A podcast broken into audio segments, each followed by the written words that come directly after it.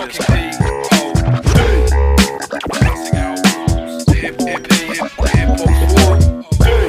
are you doing with the belt again? What's he doing with the belt again?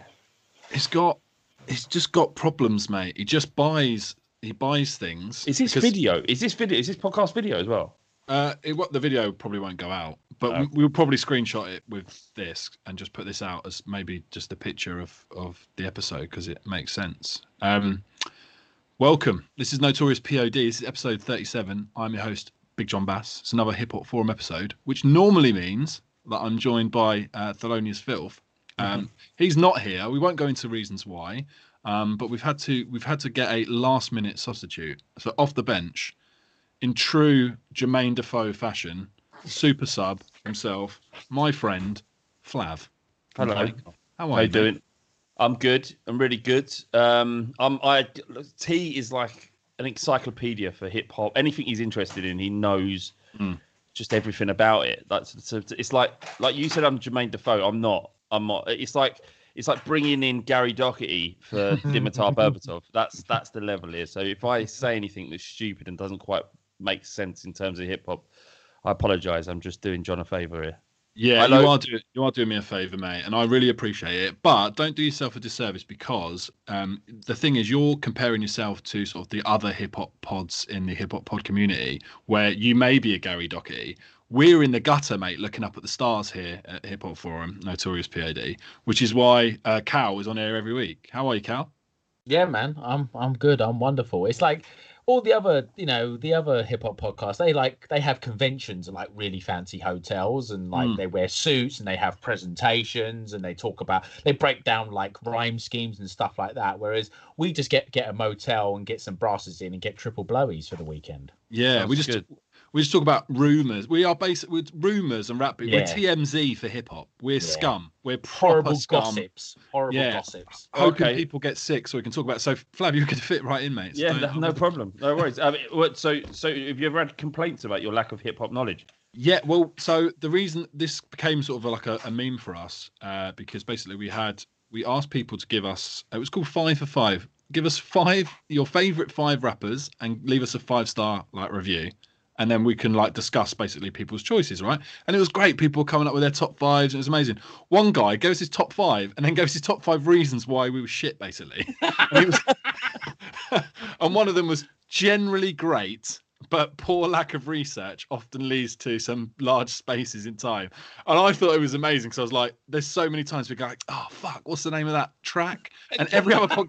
Every other podcast I listen to, they're like, bang. And they're like, no, the track, the name, the minute it was on the thing. And I'm like, yeah, no, we are shit. So we've just decided to embrace it. And I think that's fine. Yeah. I can have some input.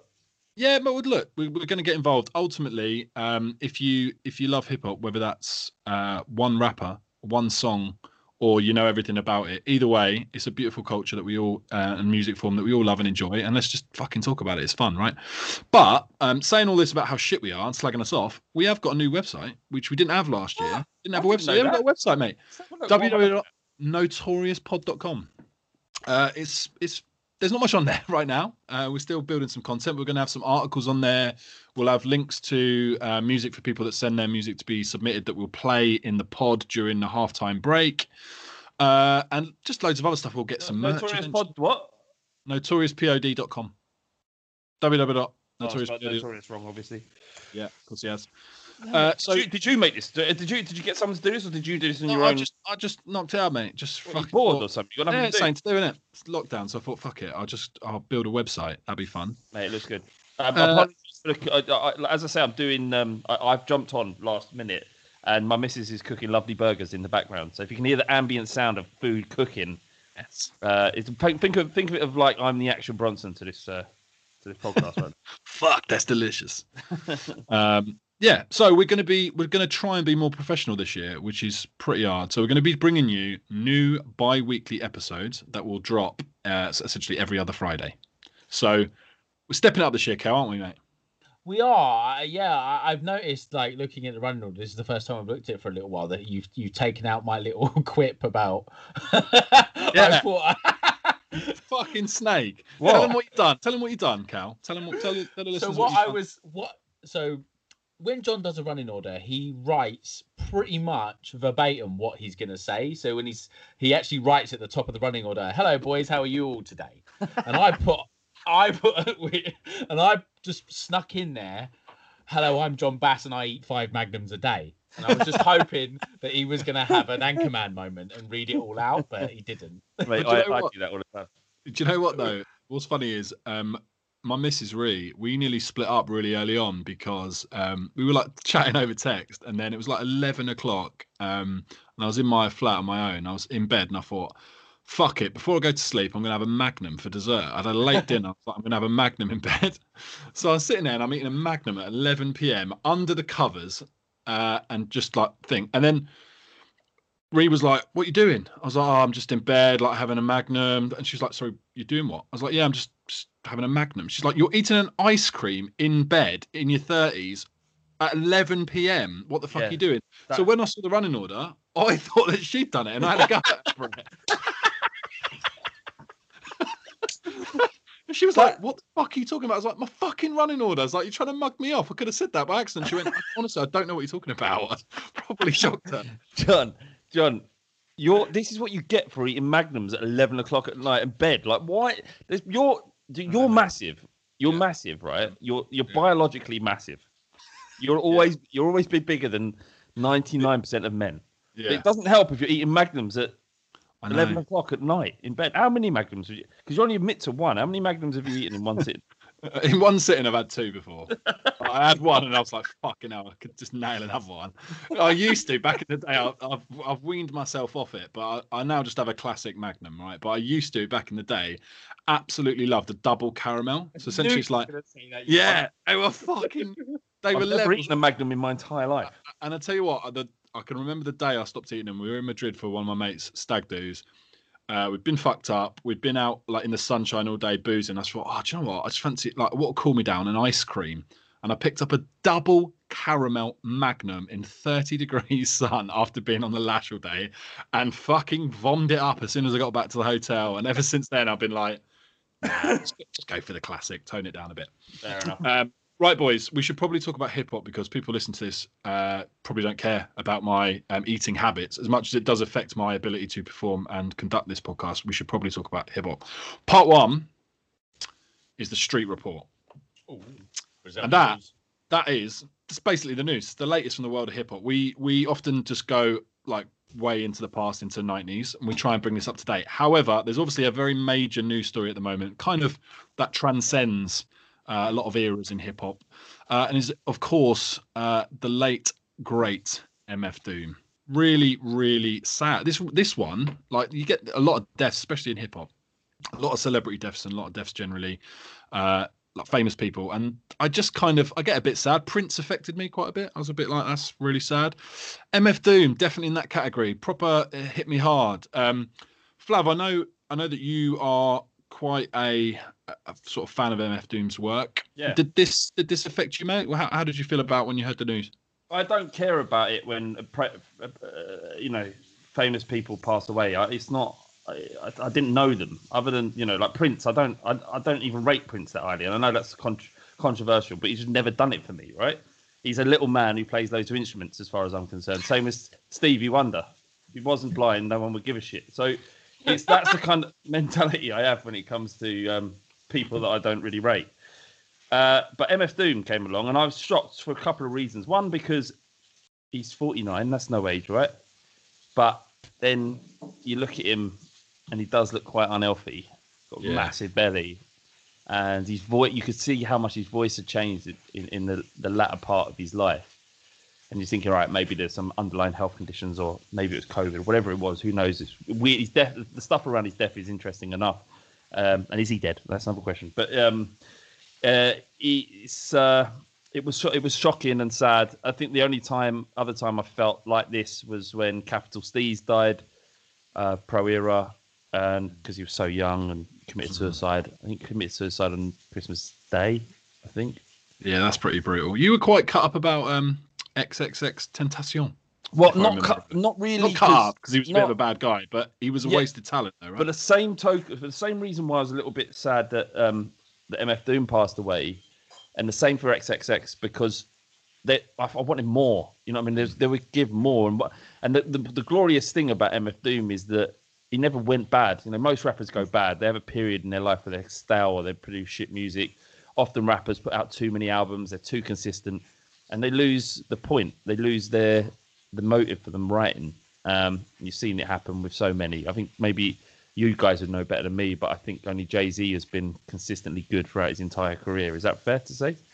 Yeah, I mean, there's a lot of there's probably a lot of rappers actually have like stayed consistent, but I take your point that there's also a fuck ton that have a fall off basically, or at least that never reach the heights of their early part of their career is probably a good way to say it. Doom's probably not the opposite. I actually think he's always been like decent, but I think he's like skill level and notoriety sort of increased. Like he's more of a traditional sportsman in the sense of like he was hitting his coming into his peak in his latter years. Like every project that he was dropping was fucking excellent. It wasn't getting weaker. It was getting stronger in a lot of ways. So yeah, it's a good point, mate. Cal, how did you feel about the whole thing? Yeah, so I didn't hear the news at, you know, at the same time as everybody else. I think I'd stuck my phone on charge and flight moded it, and just I was completely out of the loop for a couple of hours. But yeah, it was a real shock, you know, to hear that he passed away, and it was very, you know, Andy Kaufman like. I think he was like that in his career, wasn't he? In terms of like, you know, doing shows and having someone do the show for him and all that sort of stuff, and just put the mask on. And the fact that they kept his death secret for 2 months was really, you know, very much in his character as well. But yeah, it was a shock, and it was a real gutter as well, because he's active. He's an active. He was active. He was doing bits, and he was. I think the thing for me with him is the amount of people that he worked with, like so much variety. And yeah, I think that's what's the saddest thing, is that he was like you guys said, that he was in his pomp, wasn't he? And to be taken away like that at such a young age is really sad. Yeah, I agree. I think the what you're both saying there, I think, is really interesting in terms of like he carries this level of mystique that he sort of did. He didn't need to like drop an album every year and like have a big release thing. It was the mystery that made him really exciting, and even to the point where, you know, the rumors about his death being like, this is all just part of it, like this is all part of his act. And the Andy Kaufman thing's a really good shout, because it's almost like he is living the act. He is like embodying what makes him interesting, and ultimately that's, for me, is his legacy, is that he brought something to hip hop that no one else had done, like this idea of like being in a mask and like no one knowing who you are. I mean, people knew who he was, but he did shows when it wasn't him, and he was just backstage. Yeah. Like no one else had that imagination, I don't think, in hip hop love. He talked about being the villain, like these role, or, you know, he made a make believe world that he was comfortable in, that harks back to his childhood, of growing up, and he had lots of difficulties. He lost his brother, right? And and it seemed like he escaped to this world where he was comfortable. You know, it was cartoony. You know, created this character based on Dr. Doom. He sampled sort of like 70s, 80s programs, you know, cartoon programs, and built a narrative using the samples that he used. And he embodied, when he was Doom, when he had the mask on, that character. And that character isn't likable, right? He's bad. He's evil. He's the baddie. And they demonstrated that by doing those stunts where he would be rapping behind stage, or it would be a recording of his set. And then you'd have someone like Hannibal Buress, or just a bloke who has a similar body shape to him. And he was exposed, and it's like, haha, the joke's on you. He also made a point of saying, like, you're not here to see me. You're here to listen to the music. This is music. This is about hearing. It's about listening. It's you know, the gigs are there to hear the music, not to look at my face, kind of thing, which kind of is completely summed up by the mask.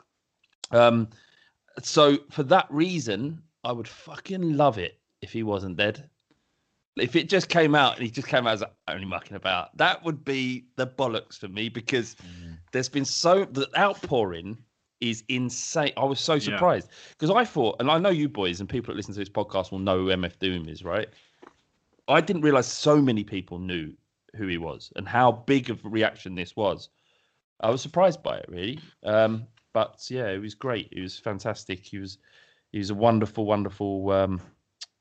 He was a magician.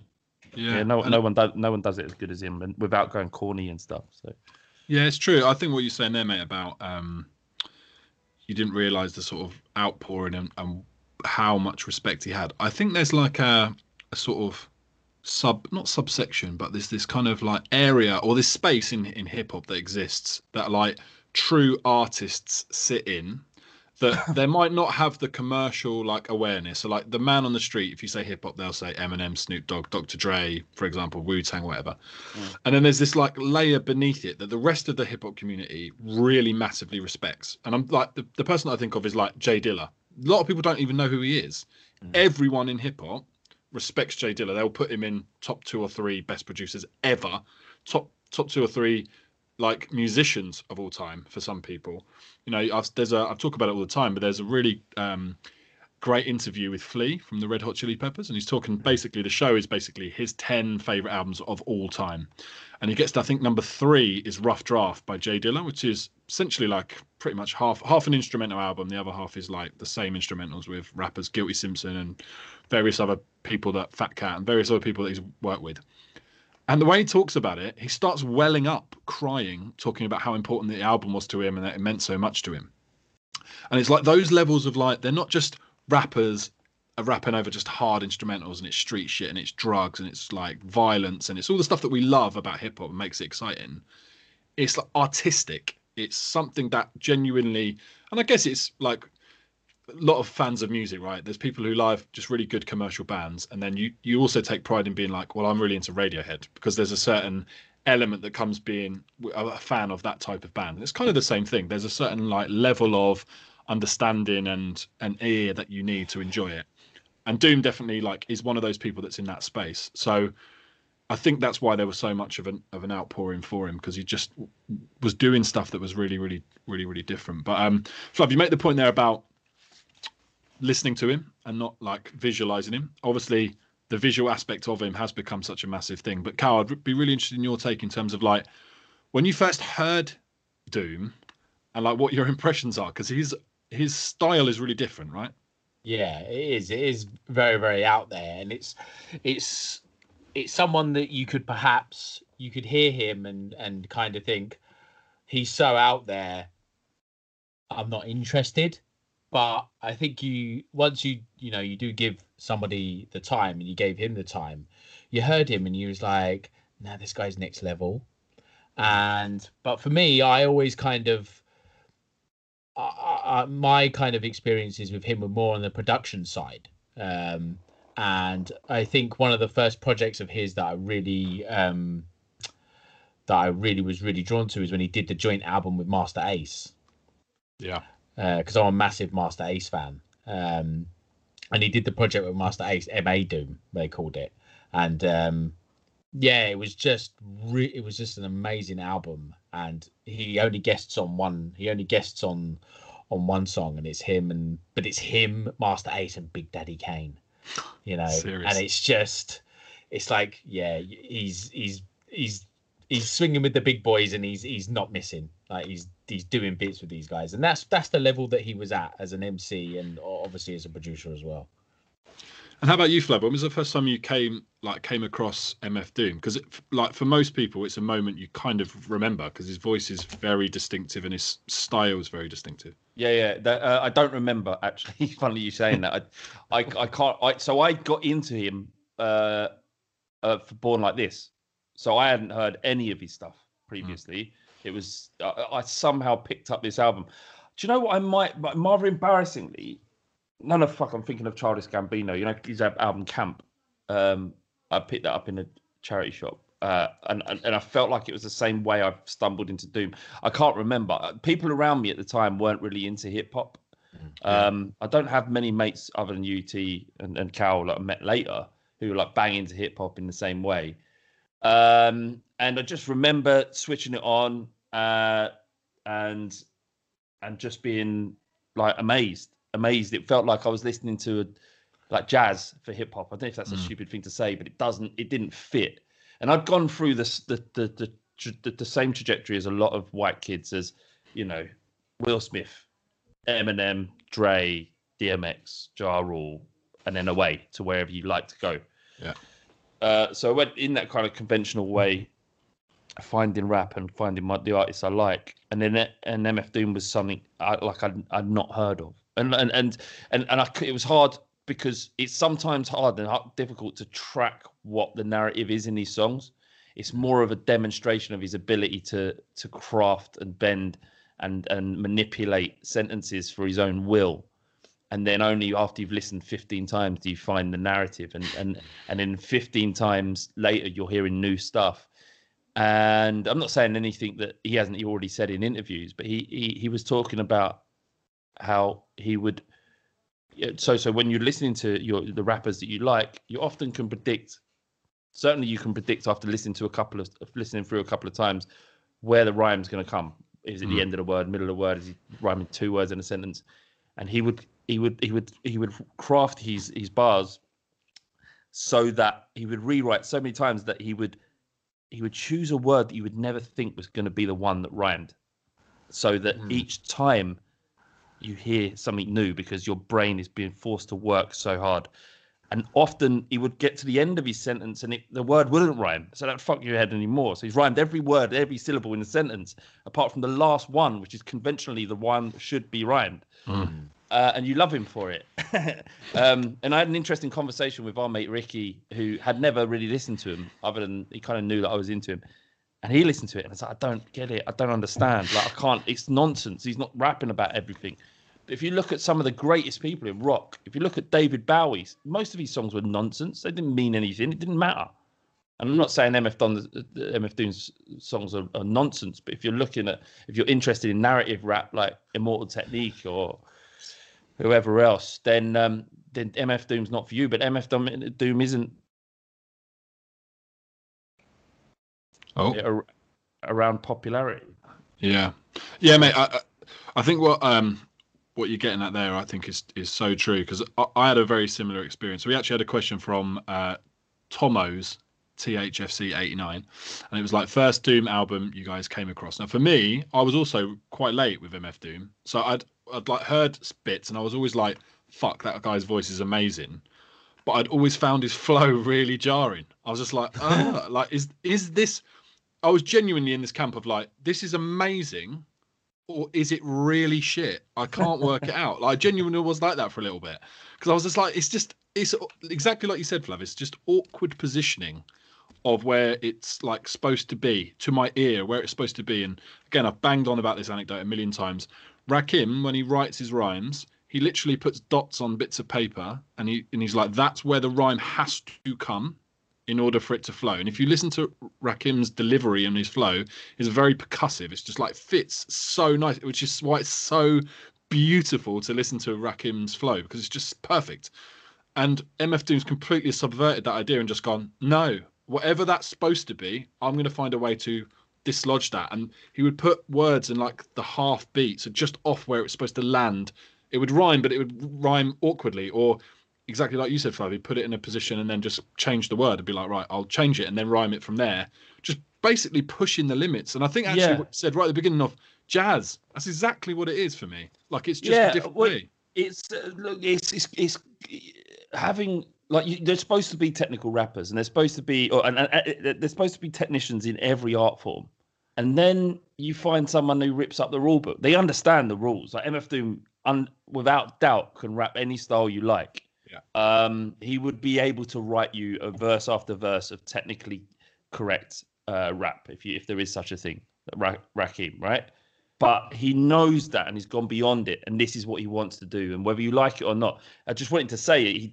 He never played to the crowd. He never did stuff that he thought would be commercially viable. He did stuff because that's what he wanted to do, and luckily, the culture, if you like, I feel uncomfortable using that word for some reason, but the people who listened to hip hop reacted positively and dug it. And you saw, I don't know if you've seen the interviews since his death, like the Odd Future geeking out, El Sweatshirt particularly, completely spazzing because of meeting him, and he understands.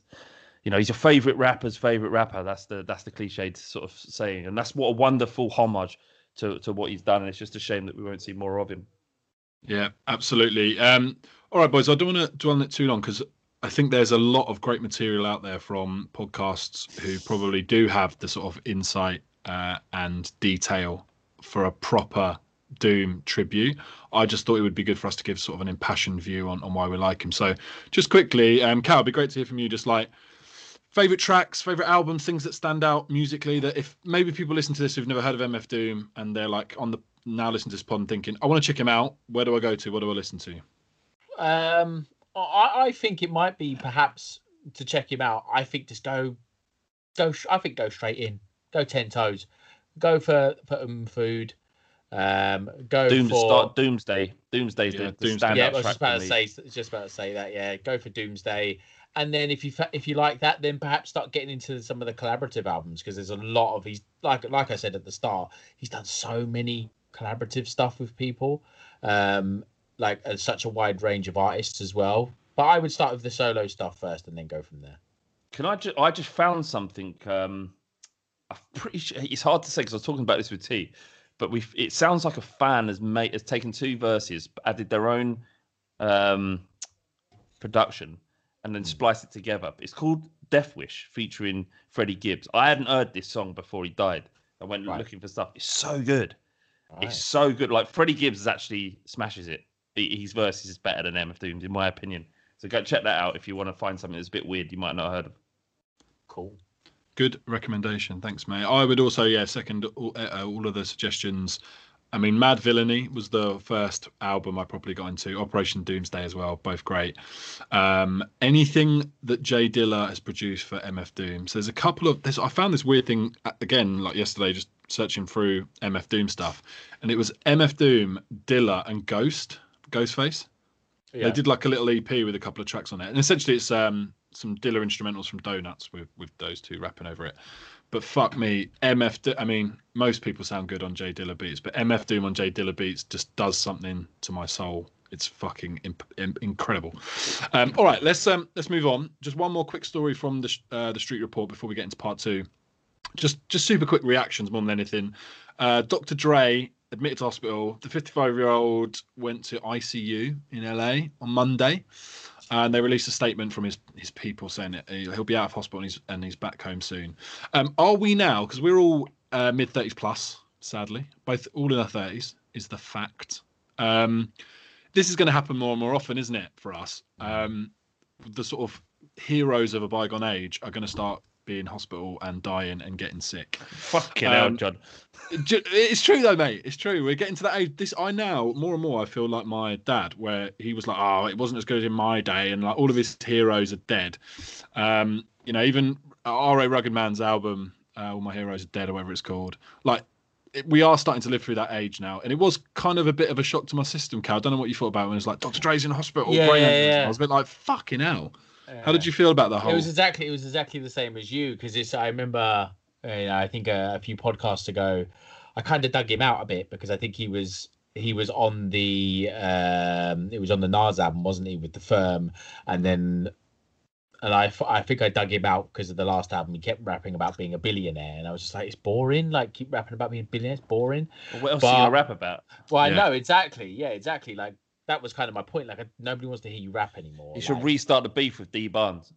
Yeah, he should release a diss album against his wife because they're going for a pretty messy divorce. That'd be pretty good. Yeah. That's probably what done it in, to be fair. But you know what? The idea that he was going to die or whatever, I was like, no, Dr. Dre can't die. I instantly felt bad that I dug him out. I was like, no, you can't. Like, I know I dug you out a bit. But leave it a couple of months. Come on. Yeah. Like, come on. But, I just made me fearful because he was like really fit and. Like, muscular and healthy. And yeah, but I didn't really mind. I wasn't bothered that it was Dr. Dre. Doesn't that make you feel good though? Because you go, right, well, he's running every day. He's not eating 5 magnums in bed, and he's having a brain aneurysm. Fucking get us another magnum, love, out of the freezer. It doesn't work, mate. Doesn't work. 16 years on me. I might. What am I going to be like at that? I mean, it looks good. It looks good. Yeah, it does. He does look good. Yeah, it's sad. It's sad. It's fucking. People, shit happens, isn't it? Shit does happen, mate. Shit does happen. All right. Well, look, we're not going to dwell on it too long. He seems like he's all right. He's in a stable condition. We're now going to move into part two, which is called Back in the Day.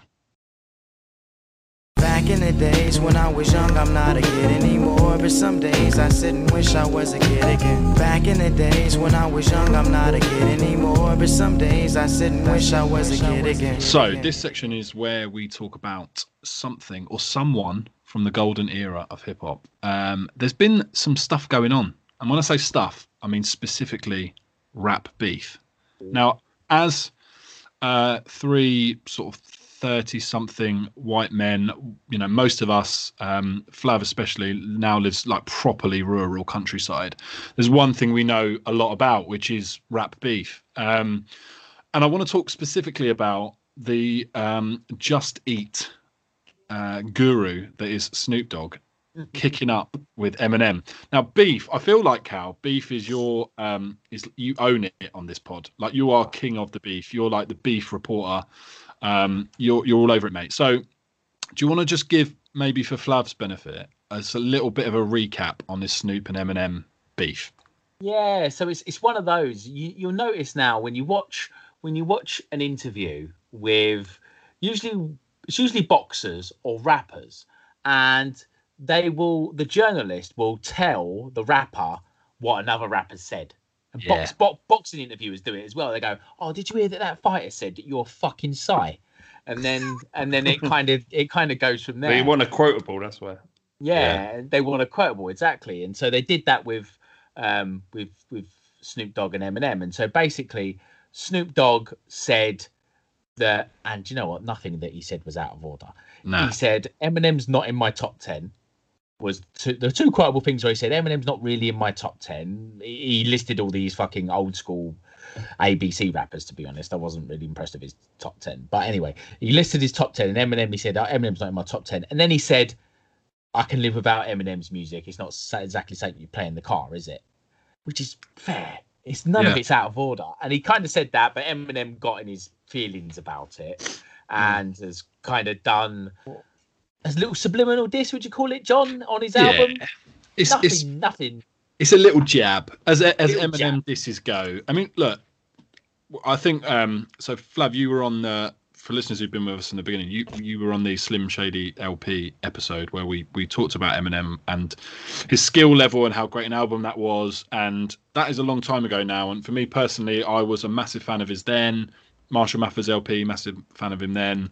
And Eminem Show was probably the sort of the end for me, right? That was a long time ago. Yeah. And so we're still I think everyone is kind of aware that Eminem does have a very good skill set for disses. So this was a very soft, subliminal diss. And the other thing I'd say about Eminem as well is he's got a very warm affection for hip hop and the culture and the level of respect around it. He won't, I'll put it out there, he won't ever fully go in on Snoop because he's Snoop. And there's a level of respect from Eminem that he will just never go there. And actually, he was interviewed recently, so in the last couple of days or so, about this subliminal. And he basically said, look, actually what Snoop said, I didn't have a problem with what he said. Yeah. What I've got a problem with is the tone in which he said it, which is a bit like Joey from Friends. Not what you said, it's how you said it. Which seems a little bit needy and a little bit desperate and a little bit cringe. It's like, guys, you're like 40 plus. Like, can we just fucking let it go? Like, can't you just pick up the phone? You know each other. You've been on tours. You've got mutual friends. Like, you've known each other for years. Can't you just go, look, I know that you said I'm not in your top 10. I get it. That's cool. But did you really need to like mug me off with the diss about, oh, I wouldn't listen to his music? That, I'll be honest, that was needless. I quite enjoyed it. It's quite funny. Yeah. But it was needless. Like that, it would be just like any one of us just sort of going, oh, you know, I wouldn't have Flav in my top 10 podcasters of all time. But to be honest, you know, anything he's releasing, I'm not listening to it. It's like the second bit is so needless.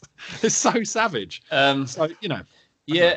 It's also weird because, like you said, they seem to be so close. Obviously, Snoop was Dre's first protégé, and Eminem was his other most significant protégé, probably 10 times more than what Snoop did. But in terms of, you know, money and whatnot, not in terms of credibility. And you're right, unfortunately. Those albums you mentioned were it. I really enjoyed Kamikaze. I thought it was a really good album. But the rest of it is shit, to be honest. Like, it's unlistenable to a certain degree.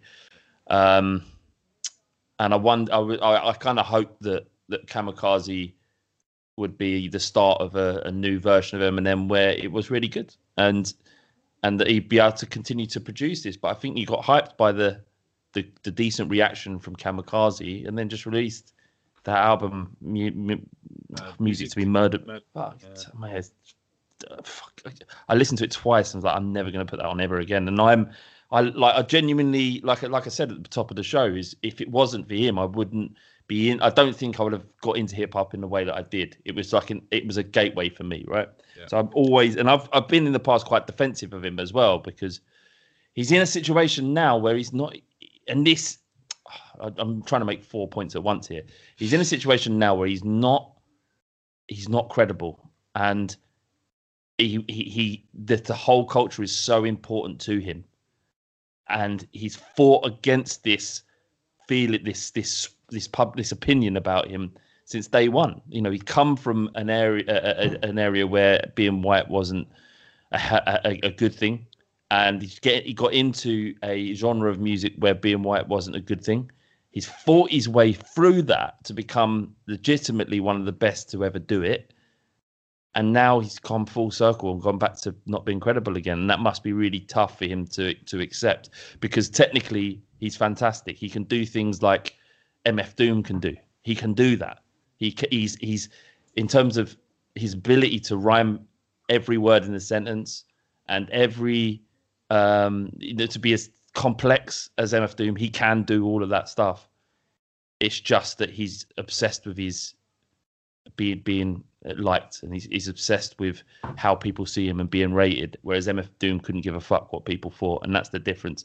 And that's why MF Doom will always be credible and Eminem won't. And his taste in music's awful. You know, he's constantly sampling the worst. The hooks are awful. Anyway, look, it doesn't matter. Look, it's not a problem. But the thing is what's weird is why are they even having this? And why is Eminem is a sensitive man. And when it comes from someone inside his, what he would consider his circle in terms of musically, then maybe it hurt him. But he's got to grow a thicker skin and stop releasing fucking music. He's very thin skin. I think we had this conversation a while ago, Cal, about M just needs to take a step back and just be like Eminem Presents, and just find a load of new fucking artists and just be the guy that people like. To your point, Flav, that he just gets that credibility back. Like, okay, he was that's my worry, is it now becomes, and to be fair, he's had plenty of opportunities, right? He's released too much shit music for it to it's done. Way too much. And also he had the likes of like Slaughterhouse and Conway and like Griselda. Like, he had all of that, and he just fucking done nothing with it. He could have been. Are they not aren't they together anymore? Griselda and Jim Shady.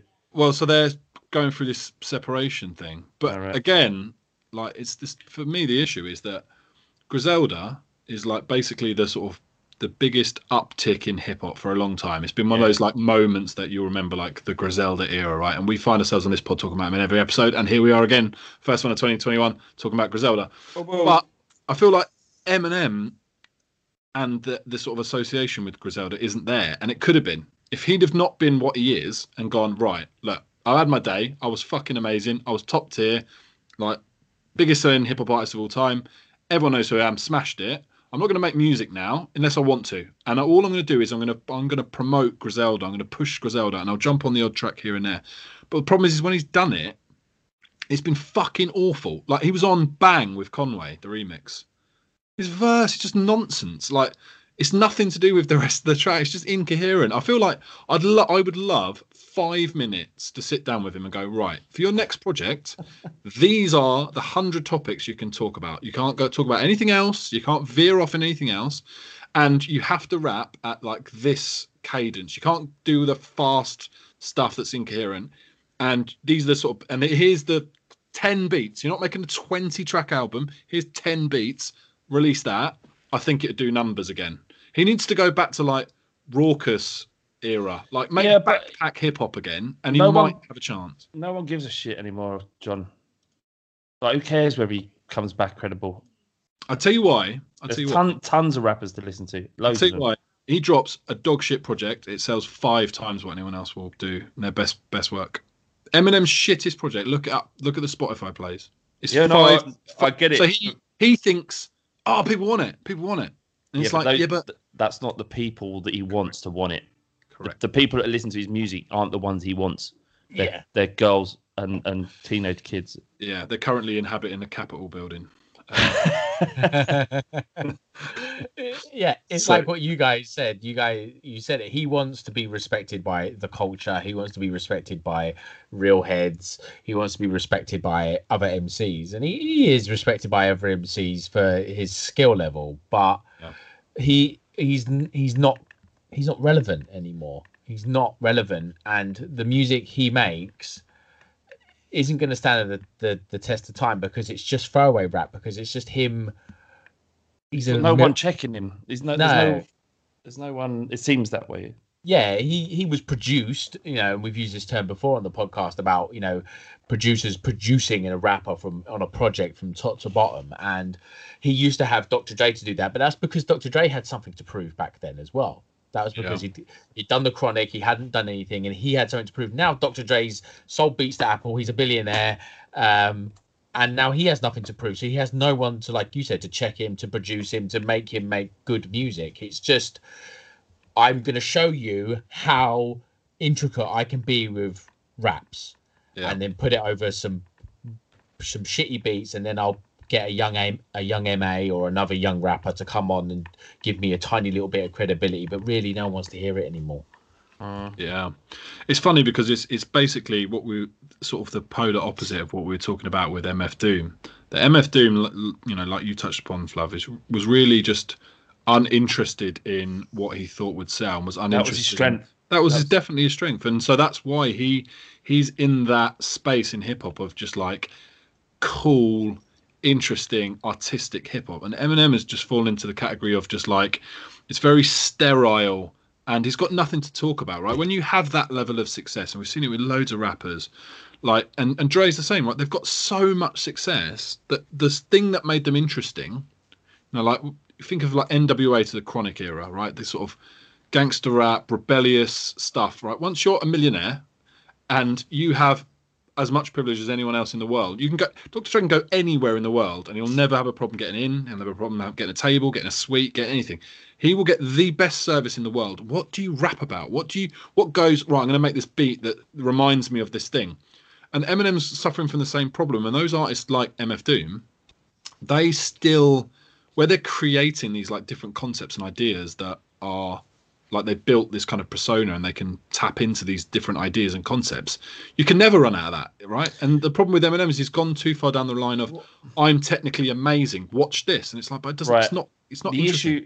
The issue is, I think, is the reason why MF Doom would have never have gone corny is because he has an incredible taste. Yeah. He knows what is right. He knows what is cool. He knows what works. He's not afraid to not pander to what people want, and everything he does had an element of cool to it. What I'm most impressed with Griselda and Freddie Gibbs is their willingness to step off what is traditional hip hop production, and that keeps it interesting and fresh. And not Eminem is basing everything on his ability to string syllables and words and letters together in a way that almost no one else can, or maybe they just don't want to, and that's why Eminem's the only one that does it. So he just doesn't have MF Doom's eye. He doesn't have Griselda's eye. He has Eminem's eye, and that's why it doesn't work. And that's why the best Eminem is the one who's angry and lashing out, because he doesn't have to think. He just goes for the jugular and uses his amazing ability to spit venom at whoever in any direction that he wants to, and it will land and it will hurt. And that's why the Kamikaze album was fine, and it was easy to listen to. It was good.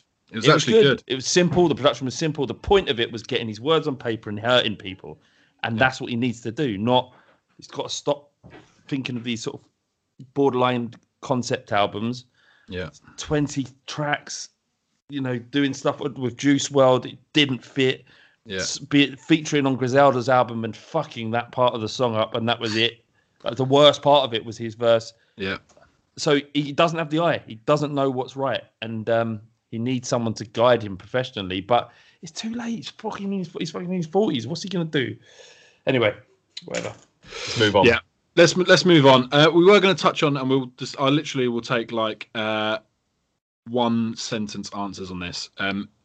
Talking of Eminem beefs, Benzino. I can't believe this guy's still around. Now the only reason I've included this, I was just going to completely miss it out, is I just want you to tell us how much you enjoyed Eminem's beef with Benzino. And It was the best. It was this was when Cal, you'll know this, right? The Green Lantern era, where you had The Source in terms of the tracks. The Source, you got Bully when he went after Ja Rule, Nail in the Coffin, greatest beef song ever, better than Hit 'Em Up in my opinion. It was perfect, and the great thing about it was that Benzino is in no place to be in a beef with Eminem. No one is. Still to this day, but Eminem would probably kill anybody, right? Because that's what he's good at. But it's weird. Benzino has crafted his entire. Do you know what? I don't know enough about him to say this, but what I know about him is Eminem destroying him constantly. And that's all I know about him. And he owned one half of the Source magazine based on what Eminem said in his song. And for him to now, out of nowhere, come out and start going after Royce because he's Eminem's bitch. Royce is Eminem's friend. They are friends, right? Benzino is not only living off of a previous beef of 20 years ago that you had with Eminem. He's now, because Royce has some, he's in and around, he's releasing music and has credibility. He's a good rapper, right? And people like him. Yeah, Royce is great. Yeah, and so he's now saying, "Oh fuck it, all right, let me just get some of that heat that happened 20 years ago to become sort of relevant again." Pathetic, it is so pathetic. Yeah, but they're just, and if anyone, doesn't matter whether you like Eminem or not, you might hate him, right? And you might hate the fact that he raps about stabbing his mum or whatever back in the day, what's the guy's name? Chameleon. What's the guy hates him. Charlemagne. King Kniff. Oh. I thought we were talking about King Kniff from Connecticut. Automated piece of shit. No, Charlemagne. Is it Charlemagne? What? Charlemagne the God. Joe Biden. Yeah, I know Joe Biden hates him, but Charlemagne, that guy really fucking hates him. I mean, you can tell it's whatever it is, man. He hates him, but even he would have to listen to Nail in the Coffin and go, Jesus Christ, it's the best beef tune ever. Hit 'Em Up and that's too. Love it. Bad. Anyway, Cal, anything to add to that? Basically, what I'd like to see is just go in on Benzino because you've always got. Do you know what? There's one thing about you, Cal, that I really admire is you've always got a good insult for someone, and they're always quite original. You never recycle your insults. It's like you sit at home sometimes and go, right, Dean Gaffney. I'm just going to think about some good insults for Dean Gaffney in case it comes up in conversation. Big fucking Alsatian loving nonce, for example, that sort of shit. I actually, do you know what I quite enjoy doing these days? Because lockdown, we're all bored and I spend a lot of time on my own. What I like doing is if somebody says they've done something good, I like to say, no, you haven't. So if somebody goes, oh, I'm a season ticket holder at Spurs, I went to the Champions League finals. Like, no, you didn't. Never been to a game in your life. That's my new thing. I just really enjoy doing that. But Benzino is just pointless and irrelevant. The only reason he was relevant is like Flav said, he owned a half of a fucking magazine that's been out of business for 10 years. Although saying that, it's not completely out of business, but he doesn't own it anymore. It got smashed up by XXL. Mm. Then he got fucked off from that magazine. He's now famous for getting a bit swam, and his daughter's a bit of an Instagram sket. That's it. He also got shot in his arm by his nephew. Oh yeah, that he proper fucking cheddar bobbed himself, didn't he? Cheddar bob. Yeah. Oh man, yeah, it's just destroyed. Pointless. But you're living off a beef where he got destroyed. Yeah. What are you doing, bro?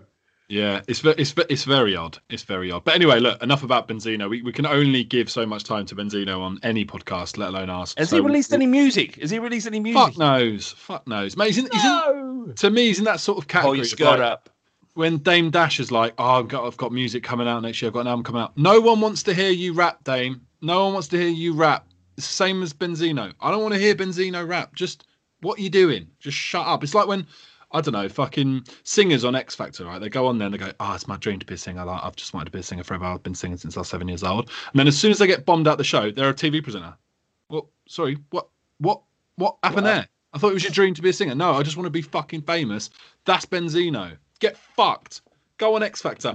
I'll tell you what, everyone who's listening to this, after you've listened to this podcast, go on Twitter. Let's all just tweet at Benzino, hashtag go on X Factor. So I think it'd be funny. We'll see if we can get Benzino to be, or like Britain's Got Talent or something. Right, next we are going to have halftime. But before you skip ahead, we're doing something different in our halftime break. We're asking artists, not just like rappers, like could be sort of, I don't know, like producers just want to like send us an instrumental, or like singers that are sort of making like hip hop, R&B crossover type shit. Send us your tracks for submission. We'll listen to them. If they're good, we will play them in this break. So you'll get like a minute of this track, and then we'll basically like tell you what people think. If people contact us and they like them, then we'll say that. If they think it's shit, we'll tell you.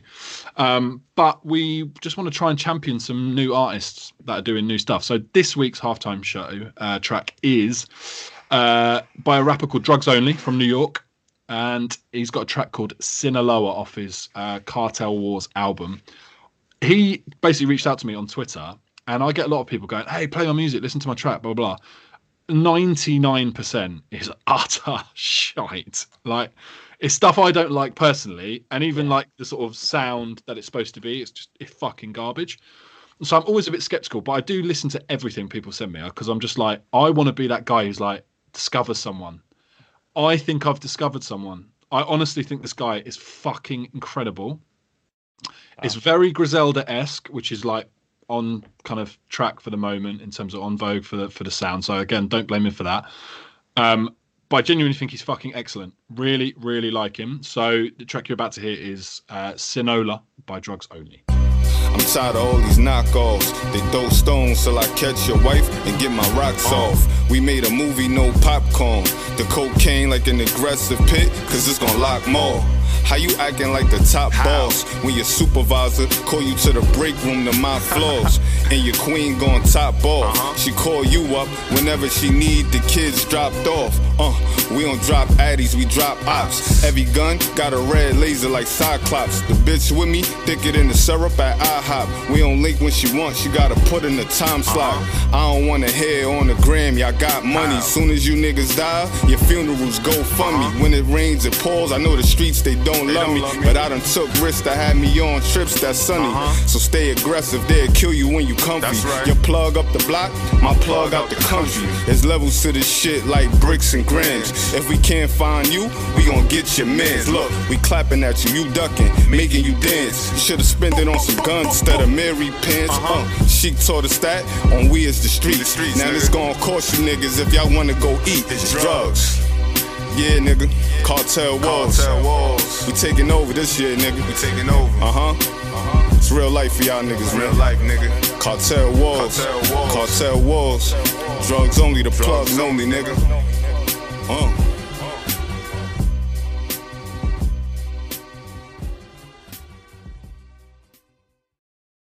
Mariah Carey fucking bodied him. How would she bottle him with body? She smashed Eminem. She smashed. Because he just came across, not lyrically. Oh. She did do a song about him. But she's basically just like, you're obsessed with me. And because he was fucking obsessed with her, like he kept making songs about her, and it was really weird. Yeah. You sort of you lose a beef immediately, depending on who you're beefing with. Like, if you're Eminem and you're making a diss track about Mariah Carey, you're essentially just like broken-hearted little schoolboy who's just like writing songs. And he got in trouble for that before. So we were recording, by the way. He got in trouble when he was younger because he wrote basically like a rap about a girl who broke up with him, and she was black, and he put a lot of racial expletives in his rap. Yeah, and I'm actually surprised that doesn't come up more often. I mean, people know about it. It's not like a secret, and he's apologized for it, and he was like, it was emotional, and I was caught up and stuff. Everyone's kind of accepted it. I am surprised that that doesn't get brought up more often. Because when it got brought up in, this is the big thing that Source and Benzino did a massive campaign, and they built it up huge. Like, we got Eminem, he is racist. Listen to this, and you listen to it. And while it was racist. Mm. It wasn't as bad as people were expecting, and it was brought up to be. And then Eminem addressed it. Yeah. So, and Eminem was so popular there because I think you're giving people more credit than they should be given. Like, no one gives a shit if someone's racist. No one gives a shit if they've beaten up women, if they've raped someone, as long as they're good at what they do. And that's the fact. That's what scummy people we are. Like, Chris Brown absolutely battered Rihanna with closed fist, beat the shit out of her. You know what? I used to work with young people, and we were trying to get them to write an article about this. And they said she probably deserved it. That came out of the words of a 14-year-old girl because they liked Chris Brown. So don't like that. Eminem was never going to get done for that because he was popular, and it's embarrassing. Yeah. Anyway, mate, I totally agree with you, and I'll give you a relatable example. Ant and Dec. He's out there getting pissed up, running people over. No one gives a fuck because it's Ant and Dec. And I'm saying Ant and Dec because, to the true cliche, I actually can't remember which one it is. But I quite like Ant and Dec. I'm glad he's back on the telly. Yeah, well, this is it, right? This is what I mean. So there were a lot of people out there, a lot of like, I don't know, sort of like teenage young black kids going, "Oh, this Eminem room, this is fucking terrible."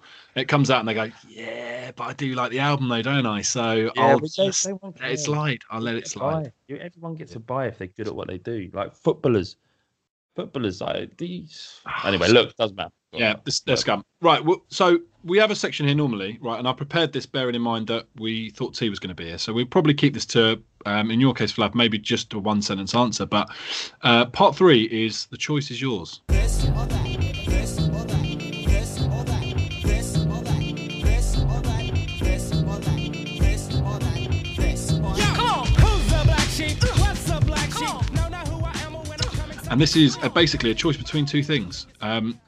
Binary decision making, basically two things and why. So it could be an album, so we might get a couple of different albums, or it could be artists, could be comedians, could be like a sneaker brand, whatever it is, right? And we'll try and keep it relevant as possible to the week of recording. So I thought MF Doom popped into my head, and I thought, okay, what's related to MF Doom? Well, two producers that you work with are considered to be like two of the kind of greats of all time. One, we're very lucky that that still remains active, which is Madlib. And Madlib's a really interesting one because Madlib now is getting into that bracket of like, this guy needs to be in that conversation with the very, very best. And I still don't hear his name enough in like best producers of all time. The guy's worked with the fucking, like, some of the best to do it in the modern era. And he's created projects that are like really well respected. We're talking before about artistic levels of projects. So I'm going to put him up against my favorite producer of all time. And the guy who I used an example earlier is someone who's in that space of artists that are kind of like well thought after and well regarded as like genuine musicians, which is Jay Dilla. Now, they also work together on the J-Lib project, which again is like one of my favorite albums ever. If you've never heard J-Lib, go and check it out. It's fucking unbelievably amazing. So I'll start with you, Cal, because I imagine you might have maybe a more fleshed out answer. If you got to pick, let's make this extreme. Let's say that you remember all of the choice. Let's say you pick Madlib, right? So all of Dilla's stuff, you remember it. You can never listen to it though. So you're aware that it existed.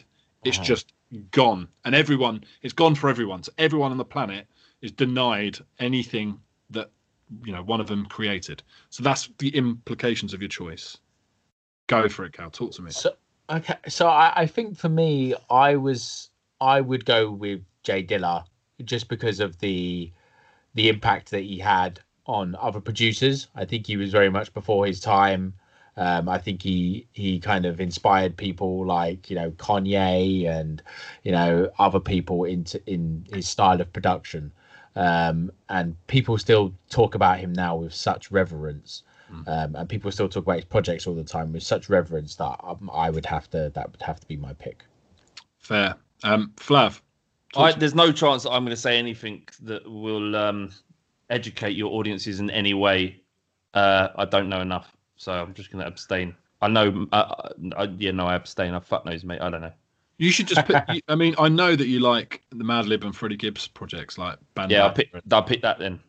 Pinata. Yeah, just pick that, and I'll then take the deciding vote as the third party. I would pick Jay Dilla as well. Again, like Madlib and MF Doom, just a fucking amazing artist, just incredible artist. And Flo, I definitely recommend just listening to as much Jay Dilla as possible. He's, I don't know, just so creative. The way that he manipulates samples and uses like his craft to just elevate the samples to another level. You know, we think of like samples from like RZA and Kanye as almost just being like a loop, right? They find a cool bit of a song and they just loop it. What Dilla was doing was going to a whole nother level. Really good kind of anecdote, I think, for why Dilla is like such a genius is that most hip hop producers, in fact, I'd say 99 now, will use basically a thing, quantizing on a drum making machine, which essentially is like you play it manually and it will snap all the beats when you're slightly out of time as a human into perfect time, so that your beats always sound perfect. So if you listen to like DMX, like Party Up and all that track, right? They're all perfect in terms of where the beats are. Dilla, when he was making beats, turned that off. No one ever turned it off.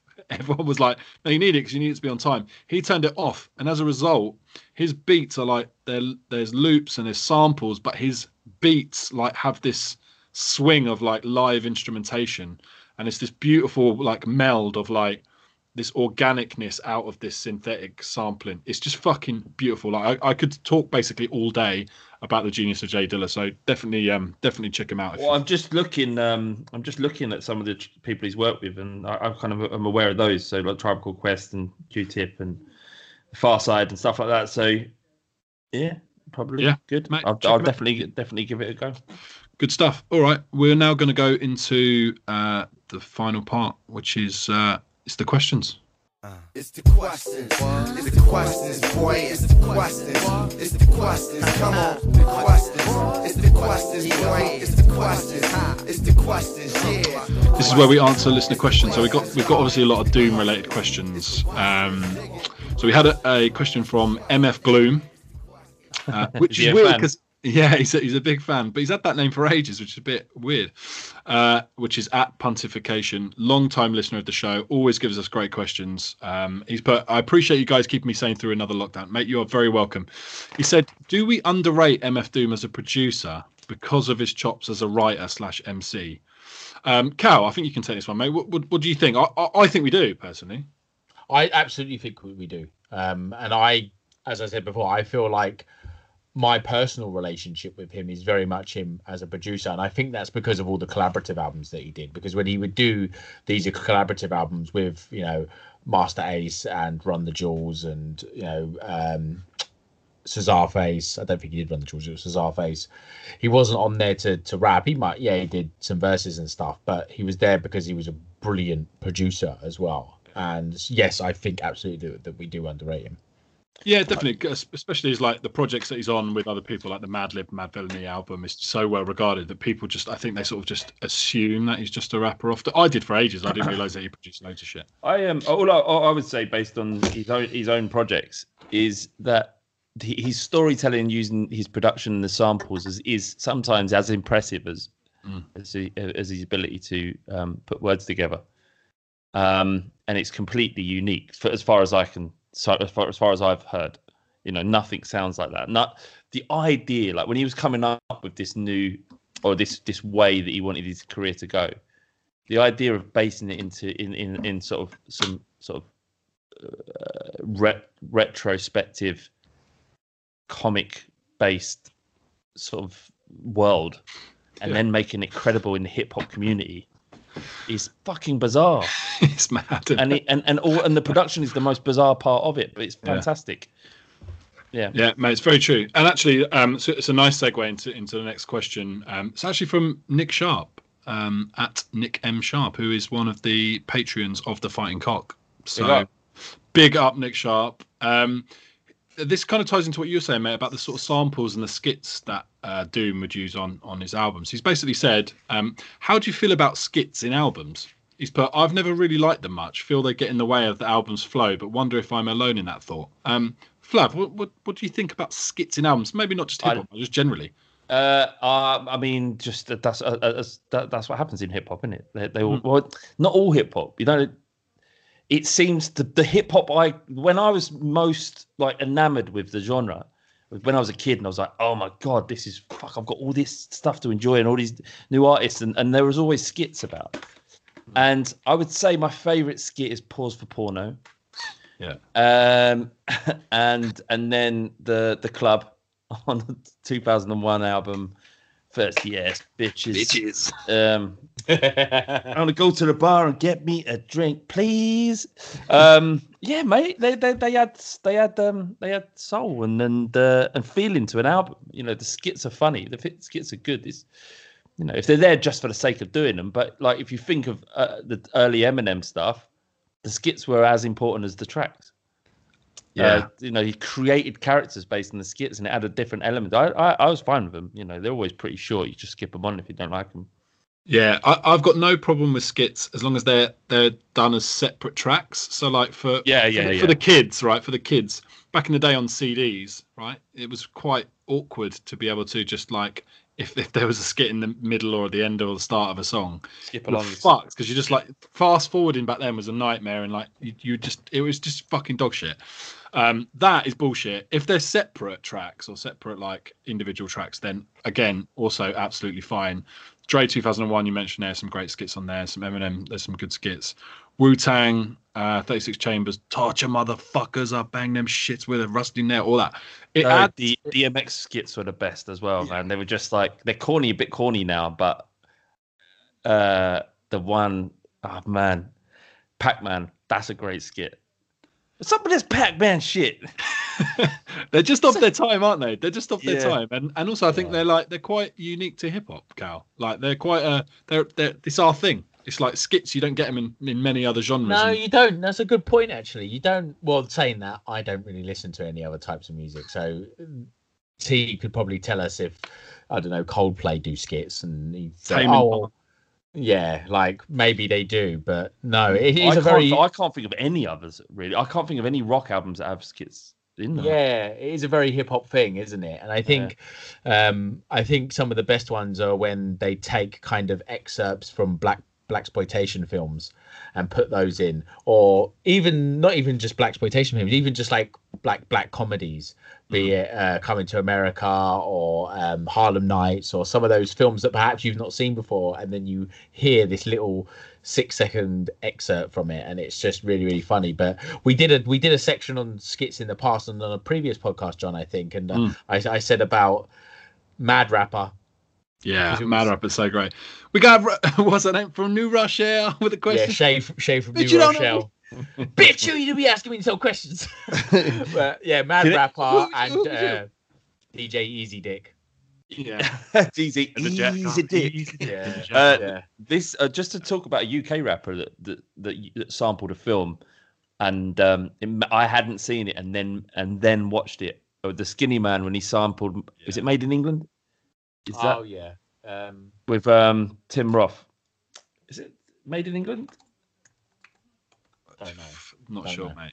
But anyway, look, he took the kind of 80s sort of hardcore sort of racist guy who was in jail, who slowly comes round to seeing the error of his ways. Borstal actually it was, but it's like that what's it called, the fucking thing with Ray Winston when he puts a thing in a Scum. Yeah, it's that sort of ilk. But for Skinny Man to do that in a sort of in a genre that wouldn't have known about this film, it was quite an interesting take, I thought. When Bass, when you eventually release your album, it's going to be like 40% geezer quotes, isn't it? Just 100%. It'll be lockstock. I'll do the same thing as Skinny Man, but it'll just be loads of governor. Hello, my son. Do you want a lollipop? Just stuff like that. And then it'll just like kick in with the track. There's also some good skits on Kalashnikov's Sagas of Kalashnikov. Just like lots of old kind of, I don't know, like just Jamaican old boys going on rants, which I'm all about. I'm here for it. All right. Well, look, we got a couple other questions that I'll probably save. We had a question which I won't ask. I just wanted to push it back to this person. So Jay Beasy, Jared Basterfield, if you're still listening, he asked us thoughts on any Australian hip hop artists that you enjoy. Now, that was quite a presumptuous question because I don't know any Australian hip hop artists, and that's not me. This is not me firing shots. I don't know any. I genuinely have no idea. So, Jared, can you just tweet us? Tweet us at notoriouspod_, and tell us, like, give us like a top 5 best Australian hip hop artists, because we don't know, and I don't like being ignorant about lots of things. So it'd be nice to hear a bit more about it. So thanks for that. Boys, we've got to the end of this episode. Flav, again, thanks for stepping in last minute. No worries. It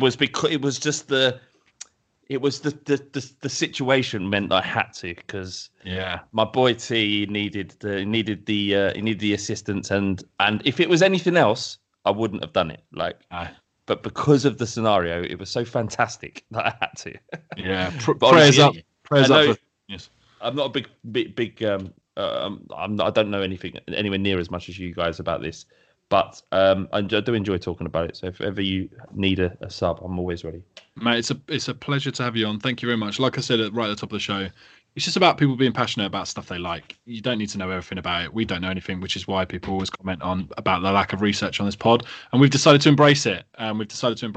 Fuck the rap geeks. Fuck the nerd pods. We're scum. We fucking love it. If you want to follow us, you can go on our website now, notoriouspod.com. If you want to get involved, send your music. All the details are on there, how to send your music to us. You can follow me at The Real John Bass on Twitter. Cal, where can people follow you, mate? At BC The Grand Slam. Just want to say, I want all these Australian rappers out there to start sending in their tracks. Yeah. If the song title doesn't have the word dingo in it, then don't fucking bother, mate. Yeah. I want someone to listen to this and go, you fucking what, mate? And release like some sort of pommy diss record. Yeah. I know there's like I'll a massive. I'll smash your fucking choswazzer in. You can. I know there's a massive drill scene in Australia now. Is it drill and trap? Yeah. Oh, wicked. It's like they're like there's some really people that are respected even in the UK scene. I don't know much, but you can tell I'm well versed in this. All right, fuck that. I'm off. Yeah, peace. Take care. See you for the next episode. Bye. Thank you for listening to the Notorious P.O.D., a hip-hop podcast. This was a hip-hop forum episode, so a special thank you to Cal and T for their insight as always. Big up to man like Grindhouse, who's made all the theme music for the show, so please follow him on Twitter and show him some love, at Music Grindhouse, and on Spotify by searching for Grindhouse. That's Grind House. Please remember to leave us a review, or as we call it, your 5 for 5. So give us a 5-star review, and in return, you can leave us your top 5 favourite MCs of all time. Remember, we'll be adding all the songs mentioned and featured in our episodes on a Spotify playlist. So if you search for the Notorious Podcast Joints, you will find it. If you don't already, please follow us on Twitter at notoriouspod_. On Instagram, we're at the notoriousPOD. And follow me on Insta and Twitter at The Real John Bass. That's JONBASS. See you next time. Peace.